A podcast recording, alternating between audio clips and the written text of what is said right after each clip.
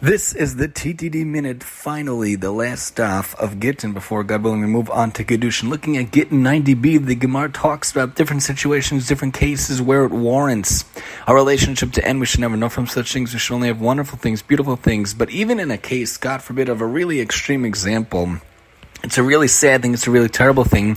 We should do whatever we can in our power to make a marriage work, to make a relationship work, to put the work in. It shouldn't have to be work. It should be a wonderful thing, communicating and interacting to do what we can. Because Rav Elazar said, whenever anyone divorces his first wife, even the temple altar sheds tears on his account. As the pasuk goes on to say, even Hashem himself cries, uh, kiviyachol, as it were, over such a thing. If we could just shed tears over the fact that we have a split relationship with Hashem, we don't have the base of English, we don't have the canopy of our connection to Hashem in this world, the physical companionship, maybe we could learn from Gittin, we could learn from this last piece that if Hashem is so sad, kiviyachol, over a split relationship, how much more so we should be sad that our relationship was split.